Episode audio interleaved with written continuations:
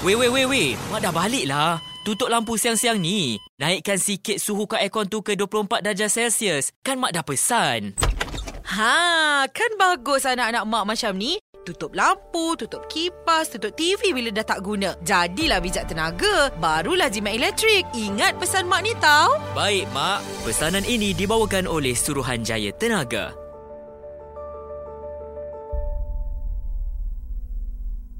Assalamualaikum warahmatullahi wabarakatuh. Bismillahirrahmanirrahim. Alhamdulillah wassalatu wassalamu ala Rasulillah. Hehehe, apa khabar semua? Semoga sentiasa berada dalam keadaan sihat, sejahtera, gembira, ceria dan terpelihara. Bersama saya Ustaz Zaman Husni Abdul Rahman dari PPZ Mawib, Pusat Buntuan Zakat Majlis Agama Islam Wilayah Persekutuan, Refleksi di Suria. Dulu blur, sekarang clear. Menemui anda setiap hari 7 hingga 8 malam. Okeylah guys, hari ini kita nak bincang satu perkara yang menjadi persoalan juga pada hari ini. Uh, ramai yang kita tengok kalau orang ni macam perangai dia lebih kurang macam uh, dekat-dekat nak adik-beradik setan dia juga kan. Ha, tapi uh, nikmat dia dapat senang, tak ada penyakit, hidup senang lenang. Apa benda tu? Uh, hari ni kita nak story pasal istidraj. Nak tahu lebih lanjut? Stay tune. Refleksi di Suria. Dulu blur, sekarang clear. Anda yang berada di Lembah Kelang, layan 105.3 FM. Refleksi di Suria. Dulu blur, sekarang clear. Bersama saya Ustaz Ahmad Usni Abdul Rahman kita sembang-sembang pasal istidraj. Saya heranlah Ustaz, ada orang ni kan nampak macam perangai serupa adik-beradik syaitan dah tu.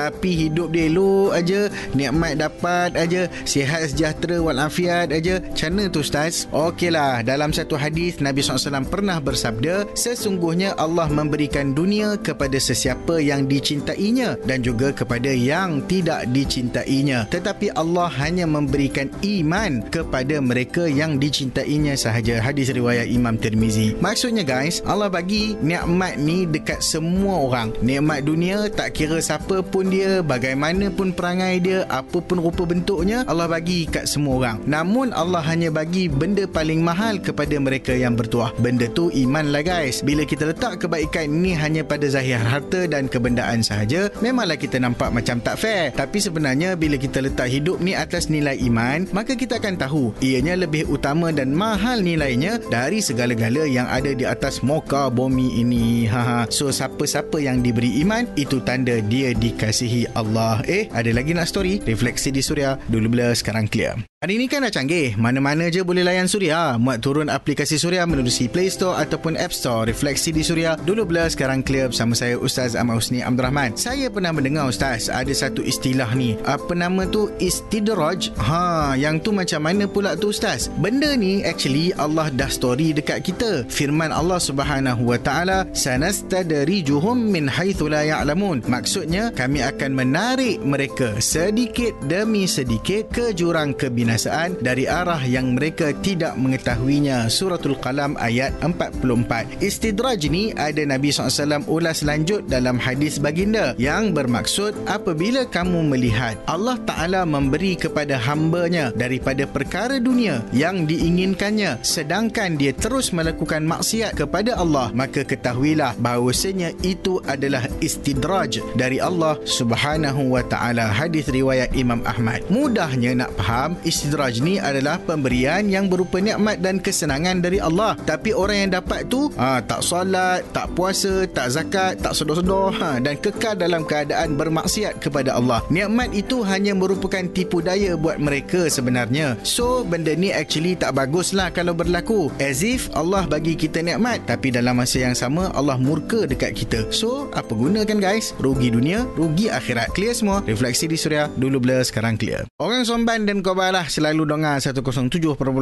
FM Refleksi di Suria. Dulu bila sekarang clear kita membincangkan isu ataupun hukum hakam berkait dengan istidraj. Okey Ustaz, apa kesannya mereka yang diberikan ataupun dikurniakan ha, macam kurniaan tapi uh, sebenarnya kemurkaan istidraj ini kepada mereka. Okey, yang pertama sekali kita sepatutnya rasa takut dan gerun jika istidraj ini sampai kepada kita. Ibnu Athaillah As-Sakandari dalam kitab Al Hikam berkata bahawasanya seseorang itu kenalah rasa takut jika dia selalu mendapat kurniaan, nikmat dan macam-macam daripada Allah, kebaikan dan seumpamanya dalam pada masa yang sama dia masih tetap melakukan maksiat kepada Allah. Kata uh, Imam Athaillah, hendaklah kamu berasa takut jika kamu terus dapat kurniaan Allah Subhanahu Taala sedangkan kamu masih berterusan melakukan maksiat kepadanya. Ini kerana ia boleh jadi satu istidraj iaitu pesona dan tipu daya sebagaimana firman Allah dalam suratul Qalam ayat 44. Ah, bahaya paling besar adalah kita tak sedar dan makin lama kita makin lalai, makin lama kita makin blur. lah last tahu-tahu dah sampai ajal. Nauzubillah min zalik. Khawatir kita tak sempat bertaubat. Moga kita semua dijauhkan dari istidraj. Refleksi di Suria dulu blur sekarang clear. Kembali menghiburkan anda Refleksi di Suria dulu blur sekarang clear bersama saya Ustaz Amal Usni Abdul Rahman. Kita telah sampai ke penghujung perbincangan. Moga-moga ada manfaat dan ada kebaikan buat kita semua dan kita doakan agar Allah terus mengurniakan nikmat untuk kita dan dengan nikmat itu kita beribadah dan tunduk kepada Allah Subhanahu wa taala. Kalau ada apa-apa yang nak dikongsikan, persoalan yang ingin ditanyakan ataupun cadangan-cadangan yang ingin dikemukakan, boleh WhatsApp Suria di 012 555 1053 ataupun boleh DM Instagram saya direct at Ustaz Husni. Jangan lupa hashtag DBSC. Temui anda setiap hari 7 hingga 8 malam. Istidraj itu amatlah berat. Hakikatnya azab bukanlah nikmat. Assalamualaikum warahmatullahi wabarakatuh.